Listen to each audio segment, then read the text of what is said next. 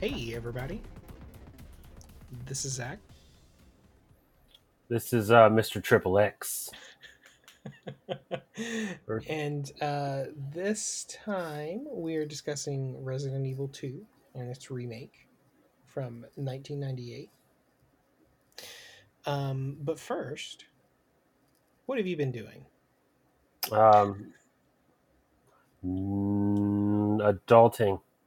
Uh, Adulting? Yes, and to balance out with adulting, I'm planning out a trip to Disney World and Universal Studios at the end of the month. Um, I wanted to do the. I grew up in Florida, so Halloween Horror Nights was always a thing that was mentioned and sort of uh an event, you know, that teenage uh, myself heard about, and had some other people that I knew that would go. And um, I think it's celebrating like its 30th or 20th year this year. It's like an anniversary for it. Really? Yeah, some, Okay. something like that. And then Disney has a 50th anniversary that they're doing this year. Hmm. So I don't know. I haven't looked into the into the specific details as to anything special for that. But I do know my main interest is the fact that Disney Halloweens itself up uh, for, of course, the Halloween season, and then we'll do Universal Studios, and then we have Halloween Horror Nights, which I've never been to, um, to look forward to. And I think Oh, they have. really, really fun. We, um, my wife and I went to, um, granted, this was years ago, but uh, Mhm. Busch Gardens um, had a, a Halloween themed night. Mhm. and uh, they're, they're they're really fun. Um, I've only been Yeah. to Halloween Horror Nights once as like a little kid, and Frankenstein Frankenstein scared the shit out of me. um, Uh, that's amazing. but no, I hope you guys have fun. Yeah, it's gonna be cool. Um, it's interesting being in the mid 30s now and planning out a Disney trip. And there are no kids along with us. It is just us. It is just two adults, uh, along with two other adults that are friends of ours, who were um, just going out and having like a vacation. Yeah, So well, I mean, it's it's more common than you'd think. Like I know um, hmm a person that, granted, they're on the the West Coast, so it's Disneyland, and I don't know Mhm. how the prices differ, but I'm sure it's not cheap. hmm but to um, celebrate, you know, five years of sobriety, they bought like season passes to Disneyland and just go like every day that they're available. That's great. That's uh, my understanding is that Disney has uh, large enough of a contingent of people that are very regular regulars yeah, that they have enough variety in things to entice people to return, have new experiences, whether it's like limited time foods that they offer, yeah, um, or just like little surprises and things that will change. Because I actually, my wife and I, we went and did a, a truncated version of this trip a couple years ago for um, my youngest sister's high school graduation. Oh, okay, Um, that was about, I'd say maybe five years ago, five, six years ago. And we just did one day at each park. So we did one day at Universal and one day at Disney. One day at Universal, if you've been before, is a pretty good amount of time, especially if you get the two park uh, kind of ticket. So you get to go to um, there one side of the park that has like the Harry Potter experience and etc. And then the rest of the side of the park, then they have the Islands of Adventure and then the regular side. And I was sad about the last time I got to go with her because they had recently ended a couple years before the Jaws ride experience. So there's no longer the Jaws ride there. they also ended the T two battle through time. Yeah, which was Yeah. like so cool, and also the uh, um, the King Kong ride is no longer there anymore either. And so I get it from the perspective of, you know, they needed somewhere to put the Harry Potter world. They Disney has bought out just like way too much land in the area there that Yeah. they they don't have the ability to just like buy new land as far as Universal Studios easily, I would gather, in order to like build up new park area. Um, so I mean, things have to go, but uh, I would have liked to have rode the Jaws ride with my wife, you know, at least once because I remember riding it as a kid. Yeah, and you could go online and YouTube and watch people uh, do like their last Jaws ride, and like they video cammed it, and like they show people like all the stuff. It's like a way to sort of uh, you know record the experience for other Yeah. people who won't get to ride it later. yeah, exactly. I remember the uh, the King Kong ride. You're in that um, that pulley train thing. Yeah, the It's- cable car the in. cable car. Yeah. Um, I use other words to build other words that people actually know, like cable car. And so you're moving along, and there's like, I think they have the cable car area like pressurized, Mhm. or it's very well pyrotechnic. Because I remember the flashes of flames coming at us, and like they were like really close, and I'm like, whoa, how is it like they directly like designed. As a kid i was amazed at how close the flames could get to us without you know just cindering our bodies.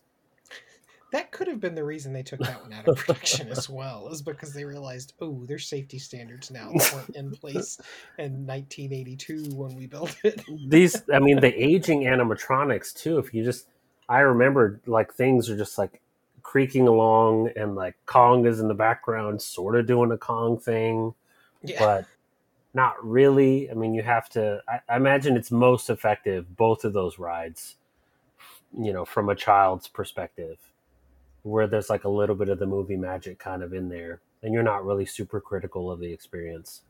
Yeah, so when we went five six years ago it was in the beginning of august which is a hellacious time to visit mid florida it was just so hot but there's there were so many people there still um, because you know kids get out of school during the summer and you know their parents have to take them out to do something or they, they go insane. And um so that was really cool and uh, but really truncated because disney is way too much to get through in one day. Right. like you could just spend a whole day at one of the parks. Um, yeah, you'd probably want to take at least a week just for that one. yeah and and you could you really could um I don't So- know how long you guys are taking for the entire trip. Well, we're, we're just going to do three days at Disney and then one day at Universal. Gotcha. That Universal day, excuse me, it's probably going to be one of the toughest because it'll be the day after we get there and we're going to do regular Universal and then we're going to do the Halloween Horror Nights later Oh, on that okay. night. gotcha. So it's just going to be a lot of walking. I anticipate there's going to be a lot of cranky old older people the next day, just ibuprofing it up and trying to survive. But it'll be good. Um, you know, we have uh, thinking of any of these kind of events, like taking precautions for your own safety, and it'll be mostly like outside you know, where we're kind of wandering around and then masking up in some of the areas, and they have some better cleaning protocol, and so in that respect, and we're all going to be vaccinated, and so we'll uh we'll see how that goes, but it'll be nice. We we haven't really done any kind of trips as far as a couple, other than I think earlier this year we went to go visit Chicago for a couple days. So Okay. but yeah, that's kind of what I'm looking forward to and kind of in the docket planning out. Yeah. Okay. Well, um, yeah. I mean, I I just have uh, some some uh, media stuff that I've been going through. The um, the most recent is the uh, basically it's a a, a book that my uh, grandmother got me for Christmas, Aw. and it's Do you call uh, her grandmother or like Grammy ma'am or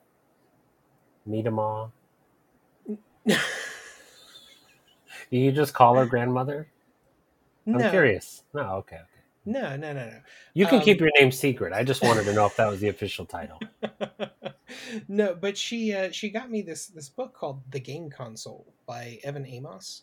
Mm. Um, it's really fascinating. It's so it's a, uh collection. It's kind of like a coffee table book, kind of like a um, technical schematic, but Uh-huh. it basically has a bunch of different um, game consoles. Not not the schematics necessarily, but the um, they're exploded. So They're blown up, yeah, all yeah. of the the pieces. So you know they have these little like pop up windows next to um, uh, like this is the processor. This is also found in blah blah blah blah. blah, That's blah, so cool. Your grandmother knows it's you so really cool. well. Yeah. Look at her. Aww. Um, but yeah, if if you have an interest in in weird old technology, like most of the consoles are ones that I've never touched in real life. Like they Yeah. have, you know, it'd be expected that there would be like a PS1 or an N64 or something Mhm. like that, but no, it's it's like the SG 1000 and the MSX. All those so far sound more like sex toys rather than game systems. so the SG 1000's interesting. It was uh, kind of Sega's first like foray into the Oh, okay. the feel like before the Master System. The Sausage Gyrator 1000. Got yeah, it. well, it was it was um, it was kind of a piece of pirating technology as well. Interesting. because it was it was coded so that you could um, play. Uh, what was it? Because they they didn't have their own games. It was, I think it was like ColecoVision games. Wow, so they built a system for playing another brand of games? I think so. Oh no, they only had seventy four games on their own. Let's see. So they did actually have their own games. Um, That's still, though, like building in the opportunity to use someone else's games. Yeah. oh yeah.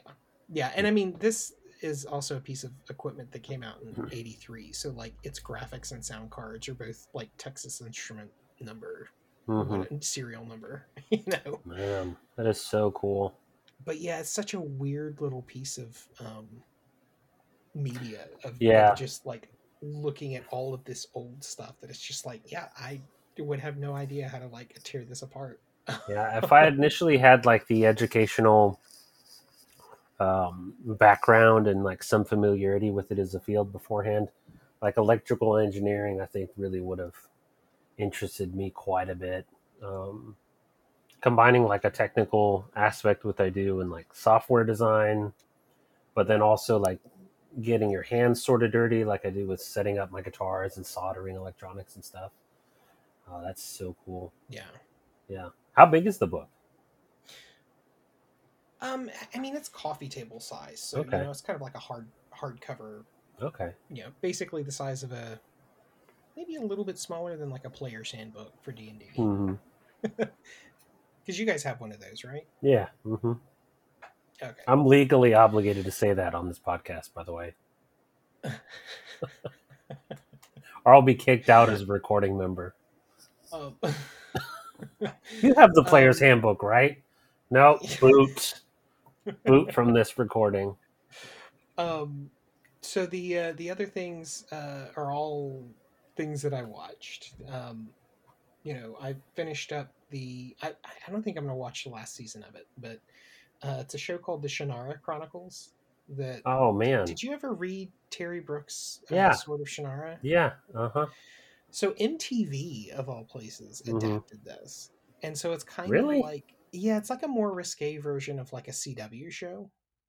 Does that make sense? Like it's it's aiming for a little bit older audience, but still teen-ish, early twenties. Yeah. Um, What was that show uh, MTV had? It's called like, uh, is it like Sex or Love or, you know what I'm talking about? Originally, when they Loveline? start, not Love Line. It was a it was a dramatic uh, storytelling show. I'll look it up while you're uh, still talking. Um. Oh yeah, but but uh. So yeah, the Shannara Chronicles are fascinating if no one's read them, and the show itself actually pulls a lot of weird sci-fi stuff. Um, that is either from stuff I haven't read or they're just making it up entirely. Um. But the the fascinating bit for me is the uh, very few things do this. Most things just focus on like post apocalypse or apocalypse, right? This is all post post apocalypse. So like it's on Earth. It's just so far in the future after something very terrible has happened. Mhm. that that's where where it becomes fantastical. Um which is kind of interesting because I mean the the books are, are sort of like that. Like I mean they're they're definitely set in a post post apocalypse, but they They're make like more like- references. Like They're more like young adult kind of, right? As far as the original like age demographic that they were released for. uh no, they were released more for like the the like Lord of the Rings loving crowd. Really? I mean they were they were more pulp, they, but they definitely weren't like young adult. Oh, okay. I just remember reading them in like m- middle school age. So Oh yeah, no, me too. Um, Mhm. I think that's just because that's that was the level of of pulp novel from the seventies. the uh, the copies, like I I have a nice copy that my wife got me. That's the first three books. There's like forty in the series because Terry Brooks just keeps putting them out. But like my first exposure to them were, I think in like sixth or seventh grade. My dad being like. Oh, you like The Hobbit? Here, here's a footlocker full of old fantasy novels that I bought in high school and college and That's cute. have fun. Um, Thomas Leper is a very, very depressing book to read. I, I don't think I would want to reread it as an adult. Oh, is that just- Thomas uh, Covenant? Oh, okay. It's a Stephen Donaldson. It's it's a guy that um, is a leper in real life, but then he has this accident and he goes into a like it's very apparent that he's he's in a coma, but he Mhm. goes to this fantasy world where he's just this like super badass. Um, but but they're all very nihilistic, like the world sucks, everyone's gonna die type books. Um, Well, Shannara Chronicles are not that, but there's Mhm. also like 40 of them, and I, I kind of want to go through them um, just whenever I have the time and, you know, read them from start to finish and see if any of this stuff from this show is accurate. Yeah. That's interesting. Um, that show before was undressed when I was thinking about a young, like risque MTV kind of stuff. oh, yeah, I remember that. hmm I vaguely remember that show. That like that was when MTV was getting more and more away from like music videos, and so that's Yeah. where my interest diverged from it. That's where my interest started. Um, yeah. the uh, so the the other thing that we did was uh, we watched um, a show on Netflix called it's been out for a while called We Are the Champions. There's only six episodes. hmm but they're fascinating. They're they're um speaking with people who compete in sports that are not like the type of thing you would consider a sport necessarily. hmm So like one of them is cheese rolling. And it follows it, it's it's a group of people competing um in a town in England where they have a very very steep hill hill. Um and they they show you a shot of it and it doesn't look very dangerous but then they show footage of people like running at full speed down this hill Oh yeah, where the, everybody runs down it. dangerous. Yeah. yeah yeah yeah well and and they're chasing after um this like five pound wheel of cheese that someone just rolls down the hill right Yeah, And so people get really break- injured. Yeah. they do like this this Mhm. one one contestant was saying that she had like broken like one of her hands and like dislocated her knee and dislocated her shoulders Jesus. um there was one guy who was just like yeah my cousin he uh he doesn't have any front teeth now because he fell face forward um, Jesus. But yeah like it, it's just a tradition like the town doesn't like i guess they provide security somewhat but like they discourage people from doing it but the town just keeps showing up and doing it so Oh, um, all in the name of tradition. Yeah. the uh another episode was the the chili eating competition that happens in um south carolina hmm uh, held by the um, God, I forget his name. He's the guy that came up with the the Carolina Reaper. Oh yeah, yeah. I've I've seen the guy. He's a character. Um, but they they throw a chili eating competition, and it It's like super hot. yeah it it looks it looks so painful. Like there are people there that that Uh, you know they they do this. I, I guess it's not professionally. I guess it's just an amateur level, but mhm. um like they look like they're in pain and like there's shots of them like walking away and like having to vomit and then their sinuses being exploded because because of the the the chilies and yeah no So they're they does it come out of their nose or like you see their sinuses inflamed? oh you just see their sinuses just completely inflamed Oh wow. um the let's see fantasy hairstyle kind of interesting it's like fashion shows but like weird hairstyles making kind of like voguing um kind of kind of that similar scene i think Mhm. um yo-yo competitions i did not know that there were yo-yo competitions Oh yeah, yeah. No, I, I Not looked into surprising. them. Yeah, um back when yo-yos were like a big thing in I like remember late having middle a school. yo-yo. Oh yeah, everybody needed to have one along with Pogs. You know, for a particular time period back then.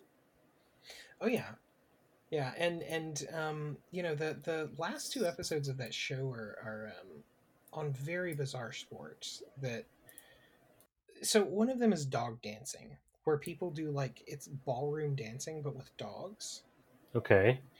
and Do the dogs follows- dance or is it yeah, the, peop- dogs dance like they they follow in time and stuff like that, right? so- Oh.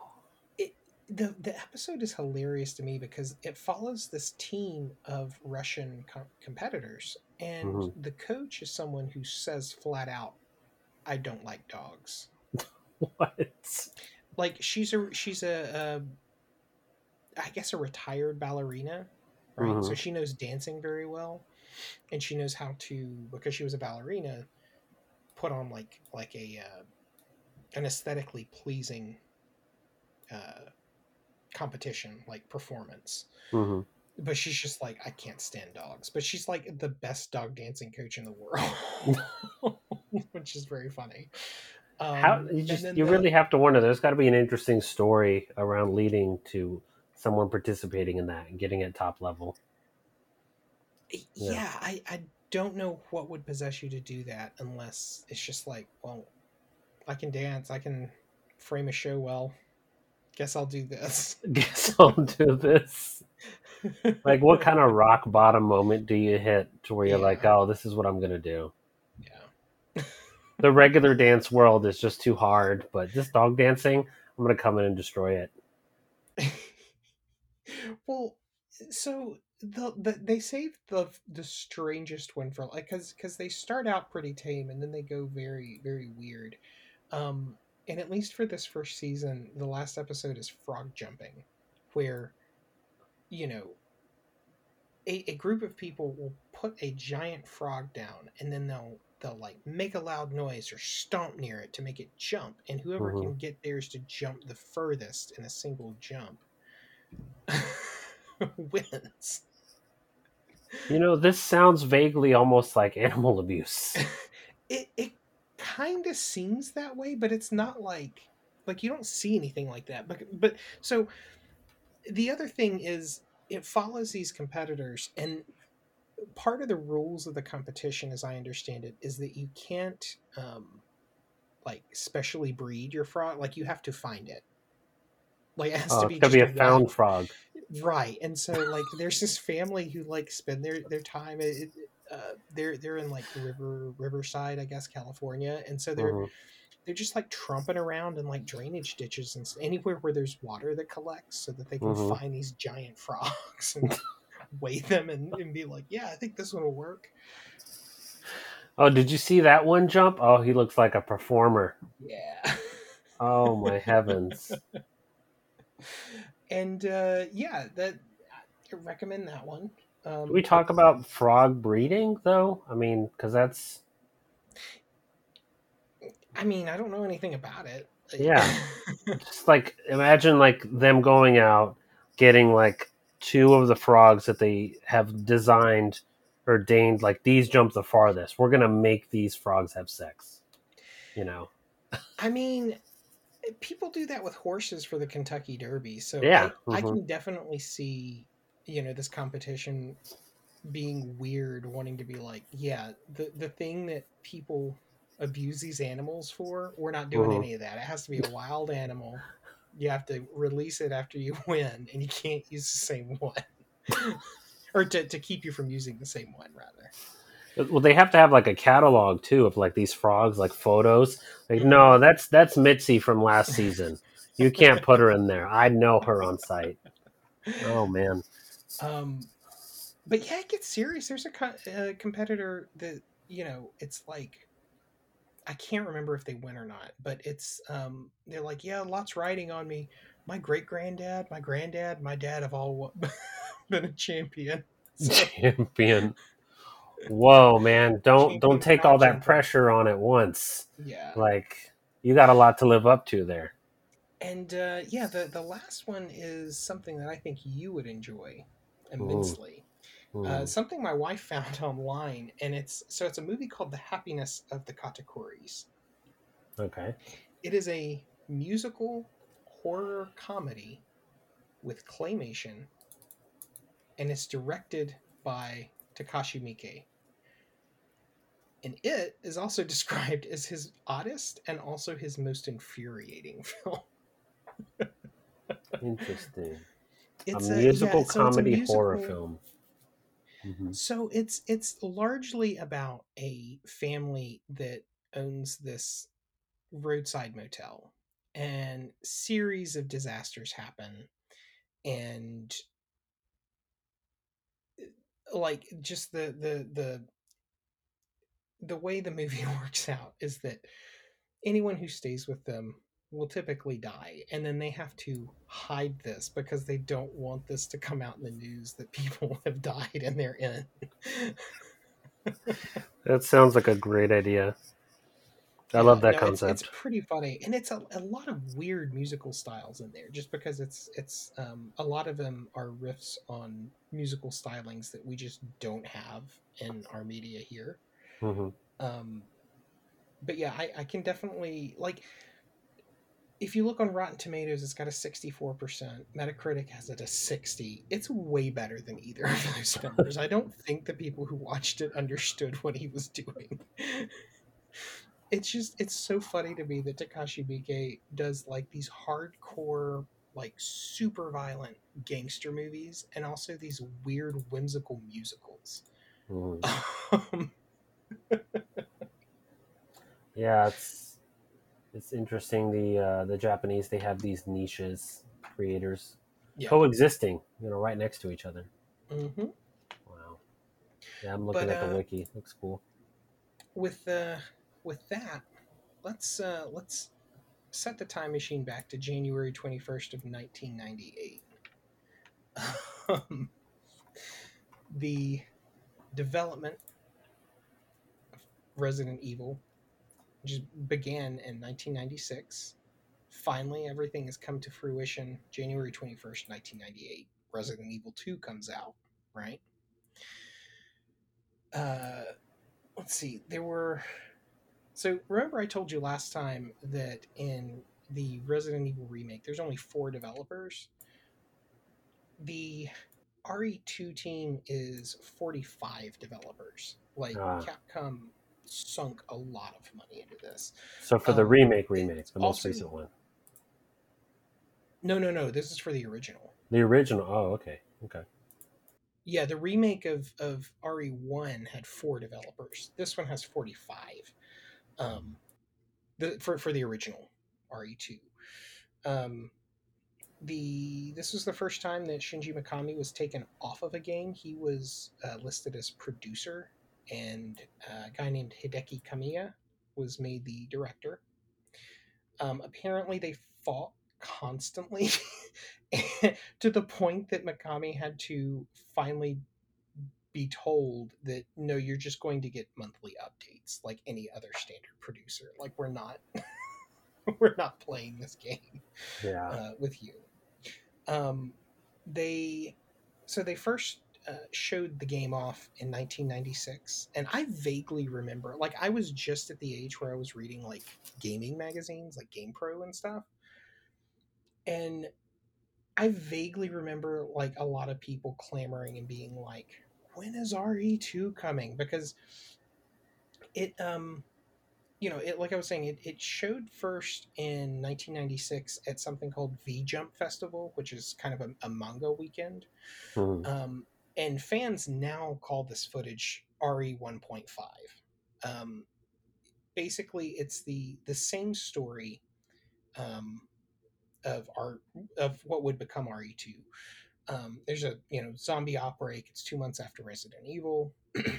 yada yada.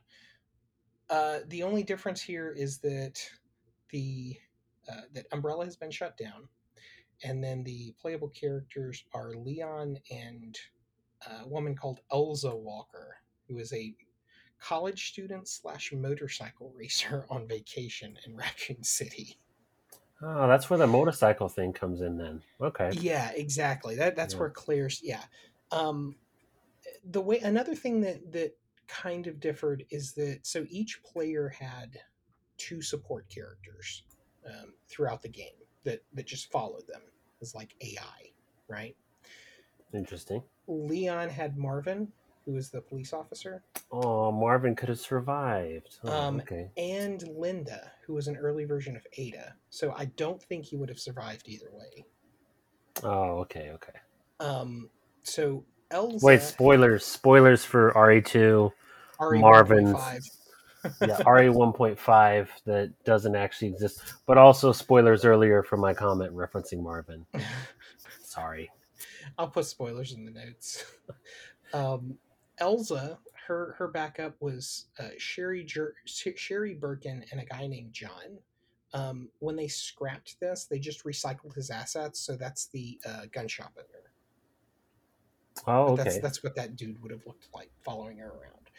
Um, so in this version, the characters also did not intersect. Um, the police department was smaller, it was more realistic. It looked less like a giant museum for some reason. Um, enemies had fewer polygons, so there were tons of them on screen. Um, like you could have up to 10 of them on screen at a time. Um, music was dynamic, so it changed based on the situation. Backgrounds were um, changed based on how the game was playing. So, like if there was a fight going on, the edges would kind of blacken out, and there'd be this like fog of war effect, where it's like, Mhm. oh, the character's focusing on this this section. Um, players could use uh, protective clothing for defense, uh, and they could actually pick up pouches and things to add more items, things like that. Mhm. Um, they also had it so that models of the characters were affected by these costume changes, gear, damage, all that. Um, wow. this version of the game got completed up to about 80% and then Mm. scrapped entirely, other than like assets that they would pull elsewhere. Mhm. Um, so the reason for that is that Mikami wanted RE2 to be kind of the last in the series and just not open it up for sequels, anything like that. Um, Capcom wanted it to be more open for sequels because they need money, right? they like they like money. Yeah, Um, obviously. So they compromised in having this kind of meta universe, kind of like James Bond, where they they designed self-contained stories to be told with kind of common elements in them. Um, you know, Elza Walker was changed to Claire for a connection to the first one, um, without being explicitly part of the first one. Um, characters start uh, limping when hurt instead of having visible wounds. Um, they made North American versions uh, gorier generally, Mhm. uh, especially with the game over screens.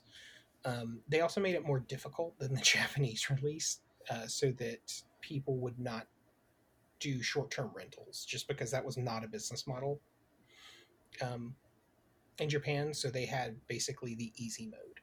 Um, the they did put out a dual shock version, um, so the the Japanese version had a USA mode, which was the Western difficulty. Mhm. um, Dream part Dreamcast port uh, had a playable Code Veronica demo with it. The N64 version. Um, uh, let's see. It had two 700 meg discs worth of data uh, that had to be fit on a 64 megabit cartridge. Man. So they reworked it to take advantage of the real time processing, which um, that port actually was the last one to come out Mhm. because they had to rework so much of the game to, to be like, oh, wait a minute, how are we getting 1400 megs into 64 megs? Yeah, they had to like procedurally generate, or I mean, some Mhm. form of generation Oh, yeah. for. Uh, wow, Yeah. to re- just thinking about having to rework something like that is such a monumental task. Yeah, I, I don't understand how they were able to do it. Um, other than, like you said, procedurally generating things like on the fly. Because, like- like, that's the strength of a cartridge. Um, Mhm. But yeah, like that's just an insane level of compression. And Like you could compress things down and then just have them like unzipped, or like, hey, this is this background texture, so you don't have to save as a, save it as a texture. Here's just like a map. But even then, like, yeah, yeah. Obviously, I don't develop for games, but thinking about that from a development perspective is really daunting. I can see why it would have taken so long. Oh yeah, yeah. Like it, it makes perfect sense now why the second one was just like, when is it coming out? Mhm. It's like, well, um, there was also one of my favorite ports because I love stupid things is uh, a Tiger handheld port. Yeah, I was looking at the game.com. Yeah, the game.com. It's uh, it has Leon's story only, and it's Mhm. 2.5D. Don't even know what that means. I, yeah, Oh. I mean, it it looks bizarre. I don't know how you make a Tiger game based off of Resident Evil 2. That's Huh. meaningful Yeah. anyway. Um, now moving on to the remake, I figure we can talk about everything at the end. hmm Uh, moving on to the remake, uh, let's see, came out January of 2019. Set in 1998, which I appreciated because I know when I was playing through, I was like, "Oh man, they're gonna update it." And it's like it flashes the date on the screen, and I'm like, "Oh, good."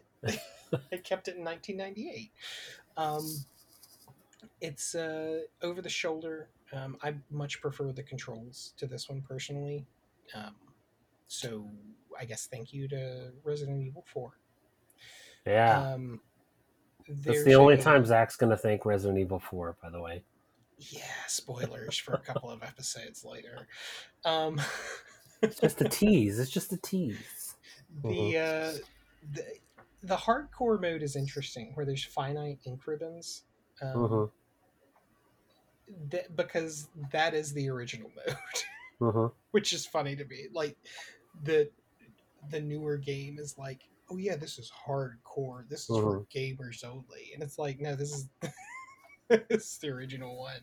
That's how it was. Um, Though, in fairness, like in the original normal version, like you get you get a crap ton of ink ribbons, like just on normal difficulty. yeah, yeah. Mhm. Um, well, and they they also brought back the fourth survivor and tofu survivor modes. Um, where you can, if you do a second run, I did not do this, but on your second playthrough, uh, with with every other character. So, um, Tofu Survivor has other unlockable food players, like Mhm. let's see, Konjac, who's a big potato, Uiro Mochi, Flan, and Mhm. Annin Tofu, who all have different loadouts and voices. Yes, it's so great. It is so great. Um, they released a DLC called The Ghost Survivors in February of Mhm. 2019. Uh, you play as four characters that die in the mo- main game, uh, but it's arranged in an alternate storyline. So there's No Time to Mourn, where you play as Robert Kendo, uh, Runaway, where you play as Katherine Warren, Forgotten Soldier, where you play as Ghost, and then when you beat all of those, you unlock a fourth called No Way Out, which is the sheriff uh, in the gas station, and he has to kill 100 zombies Oh. success- successfully beat it. Mhm. Um, really high scores for the remake. Um, the PC had 89, PS4 91, Xbone was 93. Um, my, I don't know if it's something about the way I see things, but like my brother has this game on his Mhm. Xbox One.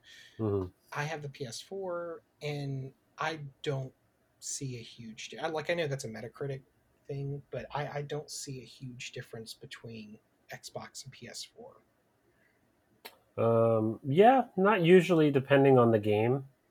Uh, I mean, So what were they- Difference. were they they were graded different on their two different releases? Yeah, so Metacritic, the way they do is they uh, aggregate all of the the reviews Okay, that are numbered and put it in a zero through a 100 scale. Yeah, there might be some like different loading out times for Yeah. Or something related to like the textures are different between the two or something like that. Yeah. Well, and and you know, they're like I was looking at the Metacritic for the original, hmm and those scores are all over the place. Um, the so Dreamcast got seventy seven. Um, the I have GC here. I'm guessing that's GameCube port was uh, fifty nine. The N sixty four was eighty nine, as was the PS. So hmm Yeah, I, I- had the sixty four version. Mhm. Um, I really liked it. Yeah, it was great. Um, I mean, it was my first experience with playing an RE game because I never had an original PlayStation. Yeah. And uh, yeah, the N64 was my entryway into it. I think I remember there being a setting where you could have the blood be like green as opposed Yeah. to like red. Yeah, that was one of the things Nintendo insisted on. I think it Mhm. defaulted as green, and you had to turn it on as red. Yeah. Yeah. I forget if it was like a cheat code specifically or it was just like an option. I think it was just an option. I, I. I don't remember any cheats around Mhm. that, Yeah. but I think that was the compromise with it being on Nintendo because they hmm at the time were just very very kiddie game. Yeah. That makes sense. Uh, I mean, it also. 64, but Yeah, they had Doom 64, so I think they were trying to bring some other gaming audience in there in the way that Nintendo does. They'll uh, invest the time and et cetera. Because I can't imagine that that port didn't have a majority of like Nintendo support behind it to like bring it onto the system. Uh, whether that's like monetary or like development, because I know Yeah. Nintendo has a history of doing that with other game franchises. So like, we want this, we'll figure out how to get it on there, um, and you know, maybe maybe it was a different experience, but I've seen that in the past with other other games. So was that your uh, your yeah, rundown? that's that's that's my rundown. So your history rundown. Okay. Good to give some context. What are your, your yeah? I always like to throw in some context around it. So, what are your thoughts on? Yeah, I'd say RE2 to because RE2 brings in one moment. RE2 brings in, I think, a lot of, especially the remake specifically, but I can talk on the original N64 port I played. And I feel like I've played that since then as well. Like I think I played one of the like Windows ports that they had available because I know I've done that with RE3, um, and I think I also did that with RE2. So it's a little more fresh than, you know, like 20 years ago or something like that. Um, So I'd say RE2 is was my entryway into the Resident Evil series, like a lot of uh, people's entry, and I think it it really takes the kind of um, experience that I experienced recently in the RE1 remake and just sort of modifies that a little bit because I feel like there are some quality of life changes with the areas tend to be a little more open and like the uh, that hallway because you also have like the main entry hallway in the police station just like you do with Yeah. the home that kind of connects like a hub of places but i feel like it's a little it feels a little more centralized in re2 to where like this place accesses pretty much everywhere you need to um, and you you don't venture off way too far within the police station before you can come back to the police hub because I know with RE1, and I think it's part of intentionally the design, um, you can get lost uh, a lot easier, especially on like a first playthrough Oh yeah. in Yeah, the yeah, RE1 area because there's no like, oh, this room's shaped like this or this room's shaped like that. It's like, okay, this is um, what this room looks like. There's like an ambiance and etc. with it. Whereas having the police station, it sort of um, homogenizes it a little bit in sort of like, oh, this is like an industrial or this is like a, a building, you know, that's used for a specific purpose.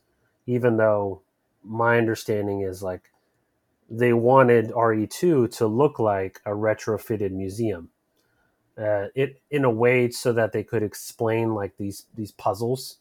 Yeah. It's like, oh, we got past RE1 with the conceit regarding, you know, this is um, you know, being designed by a really eccentric designer. Uh, how are we going to explain like RE2 having the police station just being so weird and not really shaped like you'd consider a police station to be shaped in? It's very bizarre hmm being shaped like that. Like Yeah. It has to be on purpose. yeah, it's definitely on purpose because they, they wanted a, a conceit as a as a museum, and I think I remember something about the uh, Kamiya that was brought in. Like he was originally he did directing for um, like uh, Japanese shows, like TV shows, um, and so and I think one of them I heard mentioned was like a, a police sort of procedural or something in Oh, that vein, um, or having some experience in that regard, and him bringing that police station experience. There was someone on the staff that had um, police procedural kind of experience, at least what would have been that period in time in you know Japan television, um, the Japanese television. So I feel like RE2, at least from the environment perspective, feels um, a little more open um, with the environments. It's a little more action oriented. Uh, you're given a bit more autonomy, like especially if you're playing with um, with Claire. yeah. She gets you know the rocket launcher, which just like decimates you know a lot of the enemies. Yeah. You know, and Yeah, I think especially if you load it up with uh, flame rounds or um, acid rounds, which I Yeah. don't know how acid rounds work, but whatever. um, they're wrapped in like a special like they're saran wrapped each round so it doesn't explode out Yeah. um so yeah i think they take the, it's either the uh, flame rounds or the acid rounds that take out the lickers really easily um and so you you feel a little bit more like an action sort of hero yeah. and you have like these little action beats even in the the original game I was talking about some of the themes where it's like dun dun, dun dun, dun dun dun dun. You know, that's almost rep- yeah. reminiscent of like a Terminator Two, like kind of theme. Um, oh, where like, yeah. when you're going on the uh, that motorcycle scene, you know, dun dun dun dun. You know what I'm talking about? Yeah, yeah, yeah. yeah. yeah. Mm-hmm.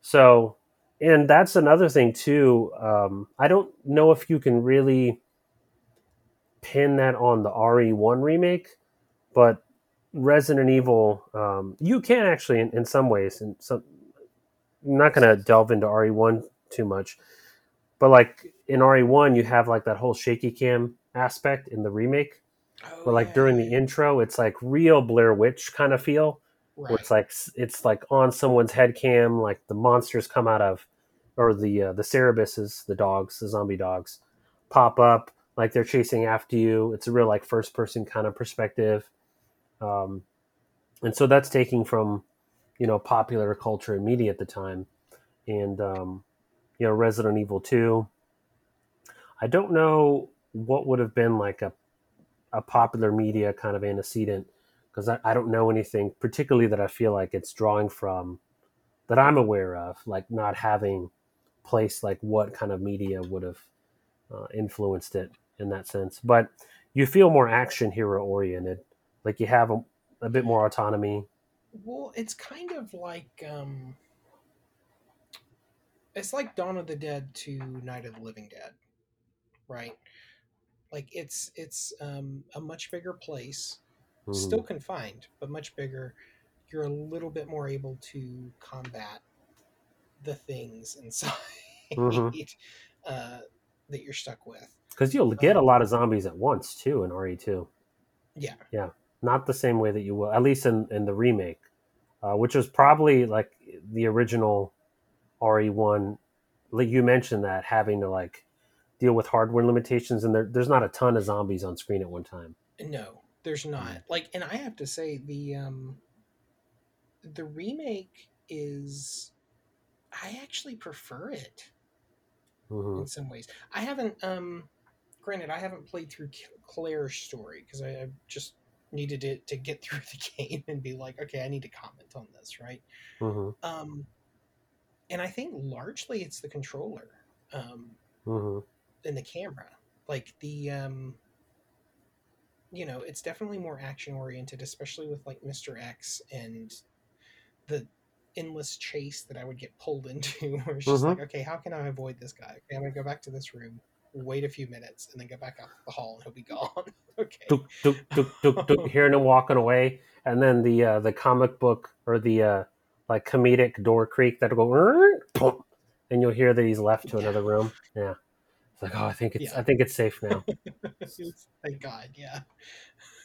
I mean, but like there were there were sections like especially when he first showed up where, um, you know, I had just been stockpiling ammo and and I guess used to this type of game, running around zombies and not really killing them, right? hmm Um, I had built up, um, well, and also I got sidetracked and ended up with a shotgun before Mhm. I first encountered Mr. X because I played it in the wrong order. Because you Mhm. can, if you know where everything is, you can just kind of play it in the wrong order accidentally. hmm Um, and yeah, I went through all of my shotgun shells because I, I just wanted to keep him away. And he kept searching, he kept looking for me. I'm like, I gotta get to the clock tower. Like, leave me alone. Oh, the clock tower bit is is quite a bit of tension Yeah. getting up there. It some of the best segments I remember is once you get up to the third level, where like you get close to the clock tower sort of entrance, um, and you can look down and you can see him like on the second level. Like if he's there and he's not up there, eventually you hang up on there on the third floor, he'll teleport up. Like he'll find a way. He won't. He won't take a direct like walking route because he actually does teleport. Uh, Yeah. You know, um, kind of shown like in people like moving the static cam and being able to like see where he has his spawn zones and stuff. He Yeah. does a lot of actual walking, and then Yeah. there's times where They'll actually just spawn him somewhere. yeah, in order to like keep the tension going and etc. Sure. Um, so that you could be on the third floor. You see him down there, you hear him walk out, and then he can eventually teleport up to where you know he can kind of cause you danger. So, yeah, an, an o- more open area.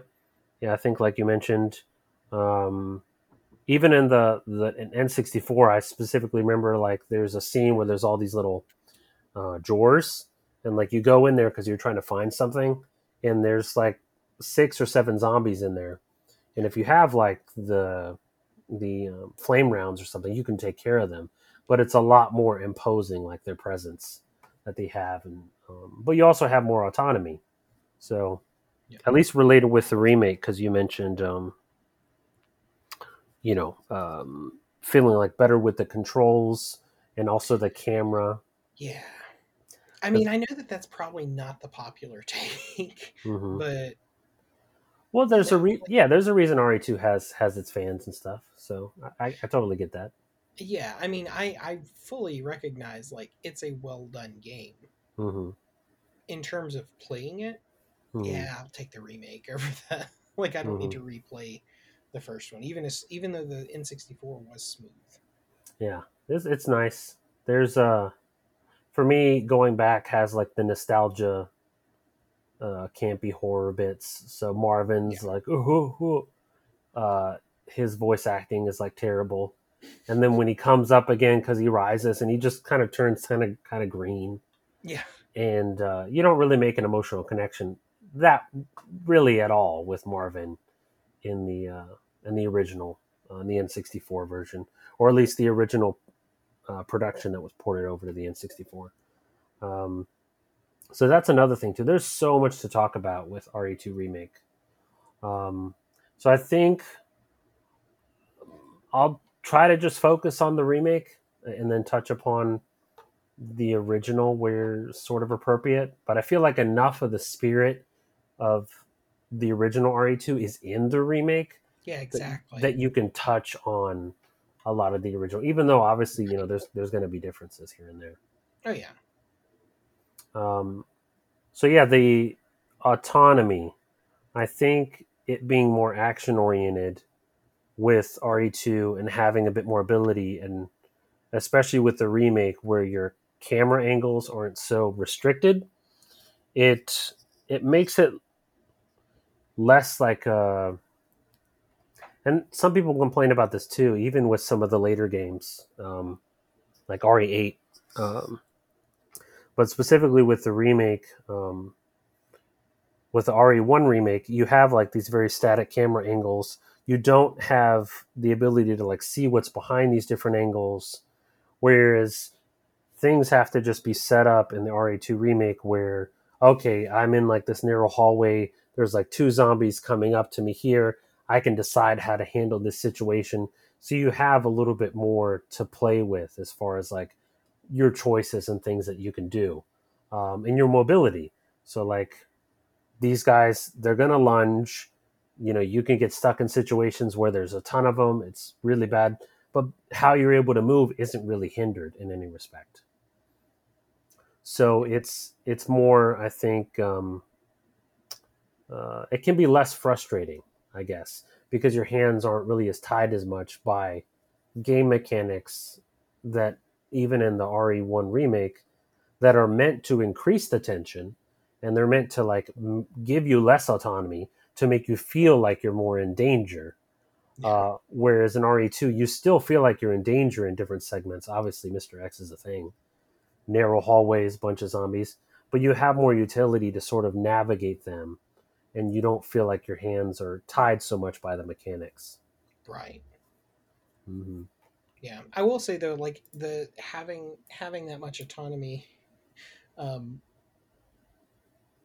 I got to be honest, it's been a minute since I played the original. Um, but so with the remake, I was just like, oh, huh, this is weird. They restructured this game differently. No, I was just playing further in the game and then had to go back mm-hmm. at a certain point where I hit a wall. Mm-hmm. Um, so that was that was interesting. Mm-hmm. Um, I I liked it though. Like it was um, not being as railroaded lets you really experience. Like it really adds flavor to that tension. Mm-hmm. Saying, yeah. Now you you have a little bit more to uh, move around in the facility.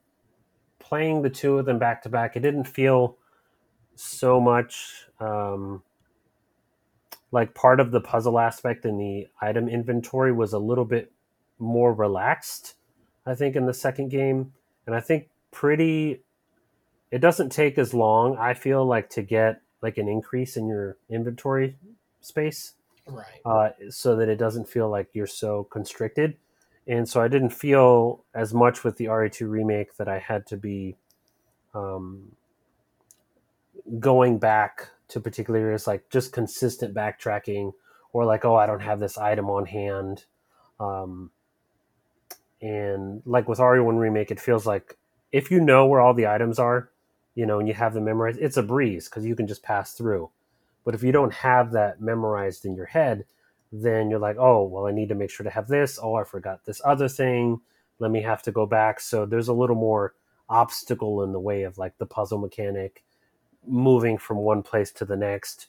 Whereas it feels a little more organic in um, in RE2, where you do have different like areas that you have to unlock but it doesn't feel like every single thing is just kind of like shut up to you.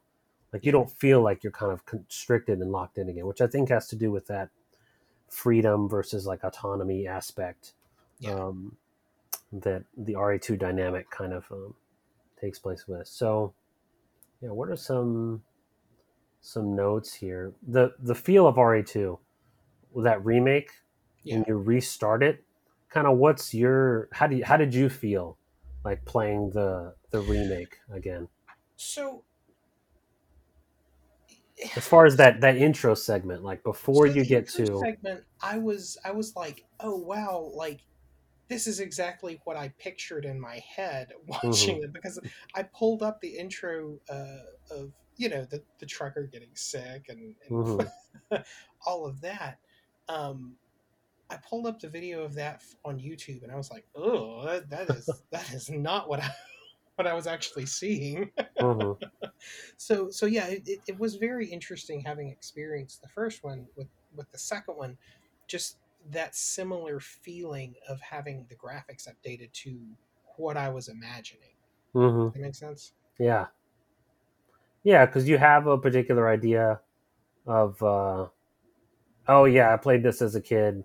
Oh, I remember this segment, and then you look at it again. It's like, oh, that's That is not That's- aged well. Yeah, that's not as dimensional as I remember it being. right. And then it's you, not realistic as I remember it being. yeah, I remember uh, looking into the game originally because I was really hyped for RE2 uh, remake Yeah. when it was announced, and then a couple years it was kind of silent, and then eventually they started offering a trailer, and um, reading about how like that burger that the trucker has in RE2 remake, Yeah, how they actually went out and like went to like a like a food store station so that they could find like a greasy American burger because they just wanted like a model of that. And I think what they advise is they 3D captured that, like they 3D uh, rendered that from like the model capture of that burger, and then they ported it over into the game, which I th- I think that's an is interesting way to accomplish that. Yeah. and I, th- I think they do that with a lot of assets, honestly, um, which I don't complain about because yeah. if if I'm gonna get a game that's as great as, you know, I, I feel like the RE2 remake was and is to play, um, then I don't need every single asset like handcrafted and tailored. Like that's not that's not why I'm playing the game, um, and that's a perfectly viable way to, uh, you know, produce something or make it, and especially with like the, um, you know, the character model aspects. How you have, um, you know, Leon and Claire. Um, another like set of where you like you're capturing it from people's faces and yeah the models are just they're they're gorgeous. I don't mean specifically the models i don't troll their instagram. I mean the 3d models and like the level of rendering that's there is Yeah. fantastic.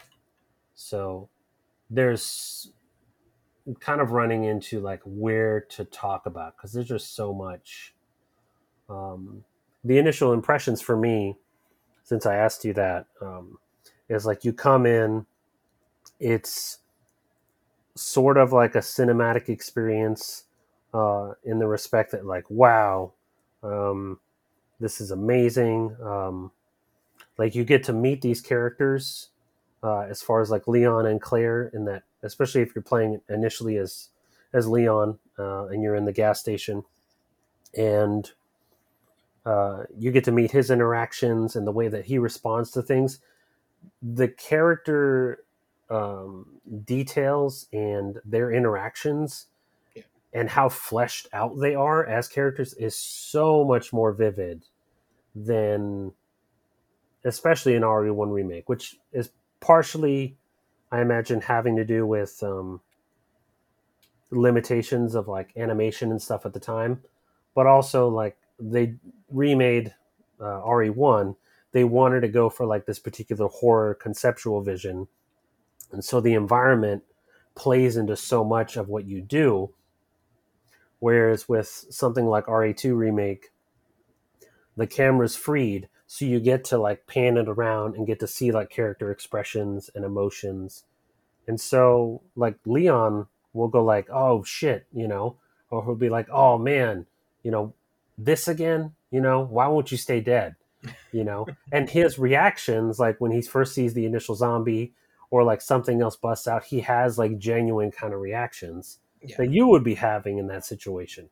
So it's like it's really relatable in that respect. So the characters i think in the in the remake are just so much more fleshed out and likable and they sort of pin you into this experience in a in a much more um like realistic way um because like if you watch the I, I was watching a replay a couple months ago of the original RE2 remake, and that zombie, that zombie that's uh, in the back of the car when Leon and um, Claire Oh, yeah, are yeah, escaping yeah. from the gas station.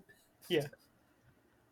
It's just the model of Leon with just white eyes, and they descale his skin. yeah. Uh, and one of uh, one of the uh, streamers that I watch a bit, Maximilian, you know, um, yeah, they have that's just Lowen. That's not Leon. That's that's Lowen. That's his his half brother or something or other. You know, he got zombified. It's Lowen. Poor Lowen. Um, they also use the Lowen name for just Leon as well, but specifically they called him Lowen in that instance. So it doesn't hit the same way. Um, and that's fine. But it means that, you know, your relationship with Marvin is much realer in the remake. And like you feel for him, you visit him and you have like multiple dialogue segments that aren't where he's just like crouched in like one of the rooms with like a couple pixels of red on his chest. And he goes like, ooh, you know, and then he turns into a zombie and you get the dun dun dun dun. When he gets up, you know, as he's zombified, you know, Leon's like, oh no, not Marvin, you know, and uh, so you really feel for him, so you, you understand that. So um, yeah, from the intro, when you're coming in and like the city's in ruins, in my mind, without touching upon the RE3 remake, that's what I wanted for like an RE3 remake kind of environment. Things are chaos, the environment's moving. It just feels like a world because with RE1 remake, like it's limited to the mansion and the underground lab areas and etc. Um, Yeah. and some of the outskirts outside of the mansion a little bit. But with RE2, you feel like you have a little more access to Raccoon City.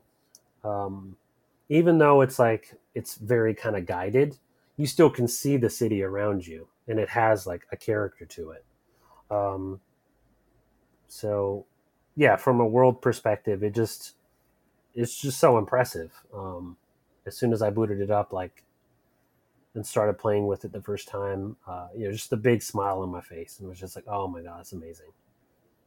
Yeah, it, I I will say that this is probably the first time I've gone back to like even think about anything Resident Evil related um, after having played six because I played six, fell off, then we discussed doing this, and I played um I played uh, the remake through. Um, it was just really really fun and Mhm. um, yeah, it, it's it's fun while still being campy Mm-hmm. Yep. like I feel like and, and this I'll discuss this later, but but some of the ones that take themselves a little bit more seriously and try to actually be horror games Mm-hmm. Are not as fun. They're more Mhm. grueling and I don't know. I, I don't know if I want to spend ten plus hours in Mm-hmm. that. I mean, I think um, this game only takes like eight hours to beat Yeah.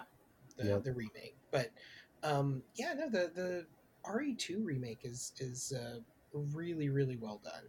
Um, Mm-hmm. it's got enough of the initial ingredients to still be Resident Evil 2 Yeah. while still being new and fun, having better controls, having better character screens, things like that. Mhm. Yeah, I mean the uh, touch upon some other aspects in the uh, the remake. Um, like there's enough new segments, like the little segment you have with Ada later on, where Leon is uh, incapacitated, and you have that little scanner that she has, um, and that's like I didn't expect that segment because it's not anything like in the original. Yeah. Um, and so that was just kind of refreshing. And then there's a uh, the end of that segment there where Mister X is like chasing you, and it's it's a uh, a hallway with really no other exits other than moving away from him. Yeah. And so you have to break through like this puzzle environment, unleash some latches, and then break through this little door thing. Otherwise, he's just going to get you in a corner and just pummel you to death. Yeah. You know, as Ada, and you're like, oh, poor Ada. You know, why have I murdered you?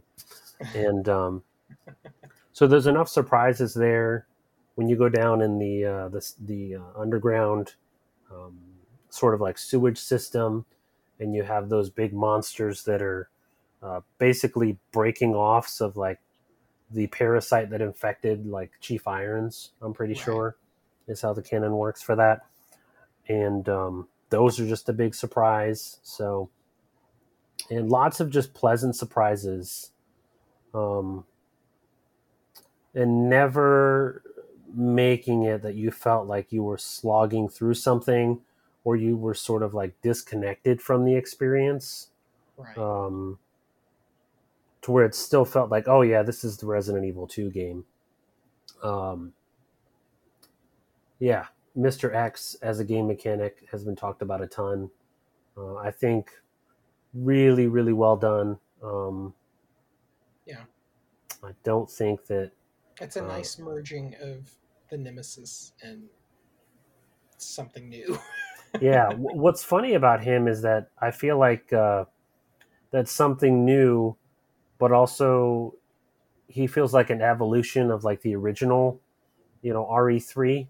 yeah. um, you know, protagonist sort of following you, and I guess also like a mix of that, and I guess would be like, uh, um, you know, Mr. Baker from like Resident Evil Seven, where he's like following you around quite a bit, like an evolution sort of of that mechanic, um, and like a refinement. Because I think yeah, RE Seven, then the RE2 remake came out. Um, using the same engine. So uh, the knife is very OP. That's always fun to see that that still remains a thing in the game.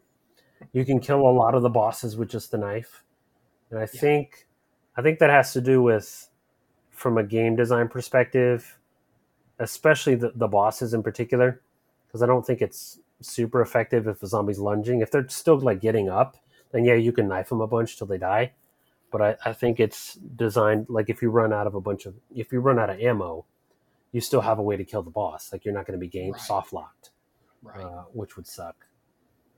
Those evil plant creatures that are later on, those are great, and I I touched upon it in the last episode. Those feel like a slight nod to like Crimson Head functionality, where they like rise up again unless you like burn them up. oh, I can see that. Yeah. Mm-hmm. Because you have to like super incinerate them, or they'll just like come back alive later. Um, the way Mr. X was integrated in parts of the game that I don't think he was really there before, like the lab section where those plants are, that I can remember, he's not there in the original RE2. I Um, don't remember, to yeah. be honest. because I, just remember the plants being there and being a Yeah. thing. Um, the contrast and design from the lab sections, like how pristine they are, to uh, the police station.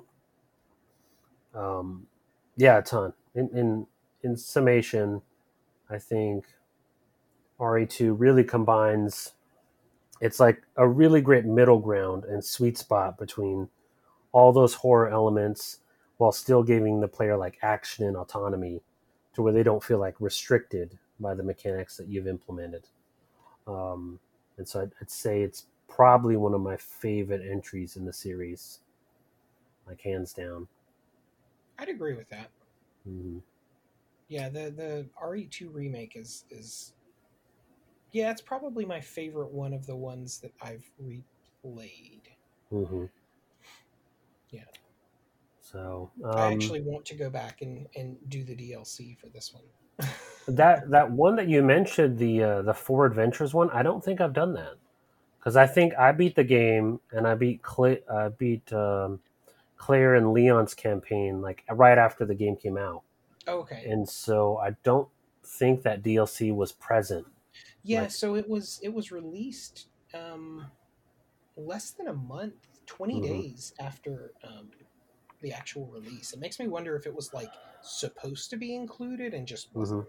yeah it didn't get polished up Yeah. um because yeah i beat the first re my first go round like two or three days after it came out oh, okay. like Yeah. on launch night i was booting the game up sitting in my room all the lights off with my headphones on playing that game it was just uh yeah it was a moment It was a great moment. Yep. When when uh, apocalypses just felt like an escape rather than the everyday mundane, basically. there is that. there is only that, Zach. I gotta tell you, the experience of playing through RE seven and eight for this mm-hmm. in the mm-hmm. middle of a pandemic is not is not the ideal way to experience this game. Oh wait, I'm all alone. How is this any different from real life? Yeah, it's like, oh, how strange. I'm stuck inside this house and I can't get out. Wow. how novel. It's like a never-ending day. oh, I'm being chased by this thing that I can't see. It's like ever-present danger. Hmm. Oh, that's great. Must be terrible. How terrible for them. Yeah. oh man. Yeah, that's too real. That hits too real. Yeah, seven, seven, and eight. I feel I won't touch upon them, but they're they're really tone shifts. Um, I mean, even from the older stuff that was supposed to be scary. Mm-hmm. Yeah, they're real tone shifts, and I think it's yeah we can touch upon them, but um, yeah later. But the real tone shifts in comparison to this, it's a different dynamic. It's like if you got the RE4 autonomy and um, you amp that up a bit, and you just saw which way that led you with seven it's more like leaning on the horror like claustrophobic elements yeah. and then with eight it's more like opening the world back up again like you'd have with an re4 so i don't i don't even know um because there's there's huge fans of all these different games. like we obviously really enjoyed two um but is something like two again on the docket really for capcom to make again you know, like this kind of remake, because uh, they're moving forward they're with seven and eight. They're they're doing um, an RE four remake, aren't they? Yeah, but that was that really feels more like what you'd have with RE eight. Like RE eight feels like the the uh, tryout, yeah. yeah, the tryout for returning to RE four land, really hard with like the village perspective and all the different villagers and their utility and things like that. So it's almost like what I'm saying is like to bring it back to RE2, are we going to get another game that's like RE2? Because it, it obviously did so well. It has a huge rabid fan base, but how do you evolve? No, like it's such a walk back from what they've already done. Mm-hmm. Like but, I, I don't know how you you back away from that with the amount of fans that are wanting more games like this. Well, yeah, games, more games like two, this yeah. remake. Mm-hmm. Yeah, and uh, seven and eight don't really scratch that itch. No. Um, they're different games, and they they they feel and you know um, you experience them very different. And seven has you know great fans as well, um, as far as like numbers, because I mean it sold like like hotcakes uh, when it came out, and um, so I think it eventually ended up selling better than six. So again, it's almost like in my head, eh, who's gonna make another game like RE2? Um, again, if it's not Capcom, I mean, because they're the Japanese sort of mindset is, and depending on it depends on the development company too, is like pushing forward, like making something different, like evolving what they've done and so they got to revisit too and obviously knocked it out of the park. Yeah. Um, but I don't know if there's really an appetite for making another game that's like this instead of just moving forward with what they're doing, which is another RE4 remake, um, RE9, which if you know if you played RE8 is definitely something that's the seeds are planted there. Yeah. Um, yeah, but it, it's also kind of, um,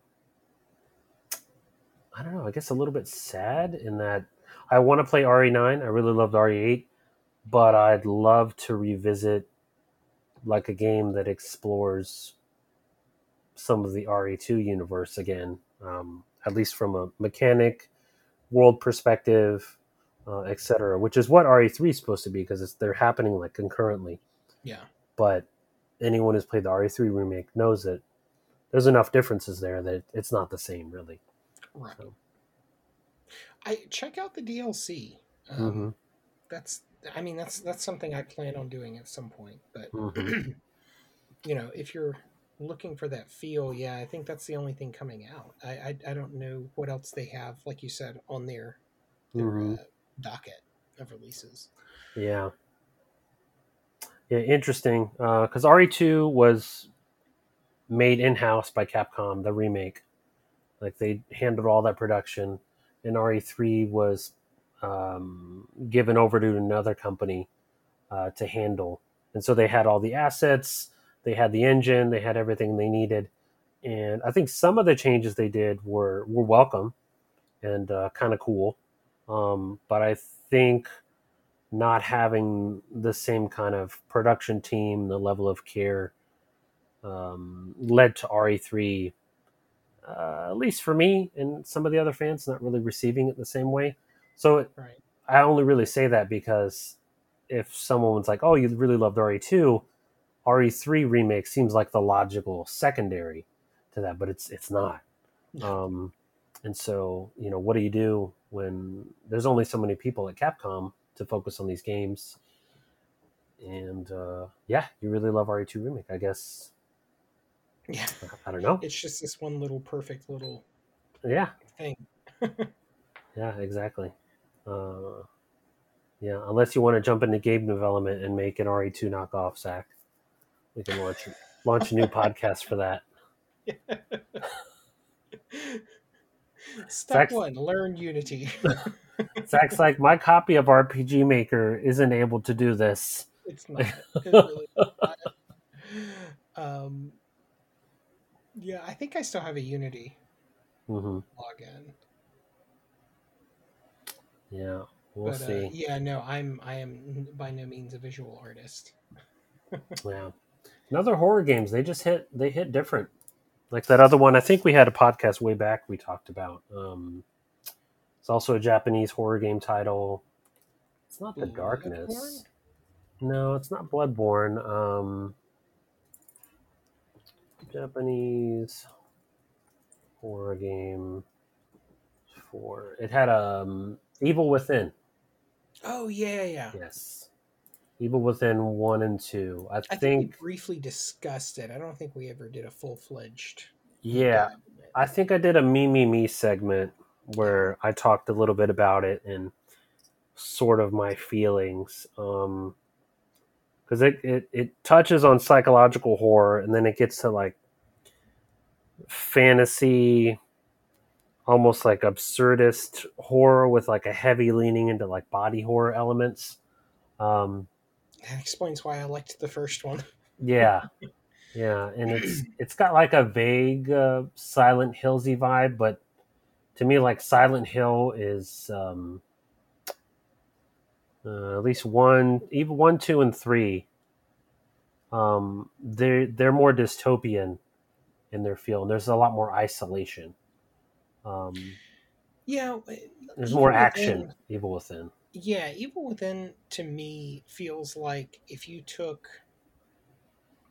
if you took um, Silent Hill and House of the Dead and made an Mhm. adventure game out of it, Yeah. or an action game rather, not adventure, hmm because it's, it's kind of goofy. Like I don't know if you remember how the first one opens up, but you slide for miles down this gross little uh, ramp to get in the basement. Oh yeah, yeah. Um, So if you keep getting hit by the saw blades, it just extends the length that you're falling, mhm. which to me is like, okay, where how how far underground am I at this point? Like, Uh, there's there's uh, there's a fine line I think between like absurdist horror and it just becoming absurd. Uh, Yeah. yeah. So that's that's a weird thing. It, it's another game thing, but it's it's just touching upon that in relation to like where else am I going to get an experience like this. And who knows? I mean, we're, we're still yeah. alive, so something else might come along. Yeah. But uh, that's it. That's all I have to talk about. I think for now. Okay. Uh, well, who is our sponsor this week? Oh, um, our sponsor this week is Tiny Bags. Tiny uh, bags. Bags so tiny you can't fit anything in them. Okay. Um, and it's for the kind of people that want to have a bag on them, but don't want to have the hassle of thinking about what they need to put in that bag. Because there's no way. It's like if you've ever reached into like a lady pocket, consensually, of course, or mm-hmm. you just picked up a pair of lady pants and it has one of those sewn up pockets. It's like that, except there's no even like lip on the seam. It's just completely sealed and sutured at the top. So tiny bags for when you don't want to have the hassle of thinking about what to carry with you, other than your tiny bag. Also, I'd like to point out that people should be uh, ready for that that drop date for whenever Mister Triple X comes out.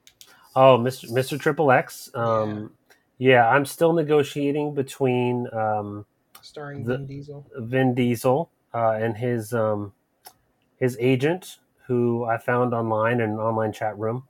Obviously, yeah. I just looked up Vin Diesel's agent, and I've been chat messaging with him quite a bit to see about a, a biopic to sort of branch out Mr. X's uh, original like generation and his life and what he's feeling and his experiences uh, as he's chasing Claire and Leon around the police station. and uh, really try to biopic him because there's a lot there. I feel like, like we don't get to hear him talk. Maybe if he does talk, he's just gonna say like Mister Triple X, and that's it.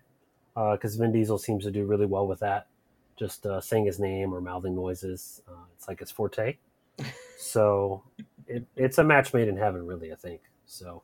Hopefully, um, Vin Diesel's agent. Um, I messaged him the other day on uh, on Penguin. Is going to uh, give me some more details about his contract stipulations. Yeah, Mr. Triple X. Look for that uh, release soon. A trailer within the next two weeks, most likely. Yeah, yeah, mm-hmm. hopefully. Um, and uh, yeah, our, our book club book is uh, still Brandon Sanderson's Elantris, so be looking for that uh, in a while. Yeah, book book way too big to fit into the tiny bag. You probably yeah, need the flat. Way too big to fit one. in that tiny bag. Yeah. we'll see you guys next time. Bye. Bye.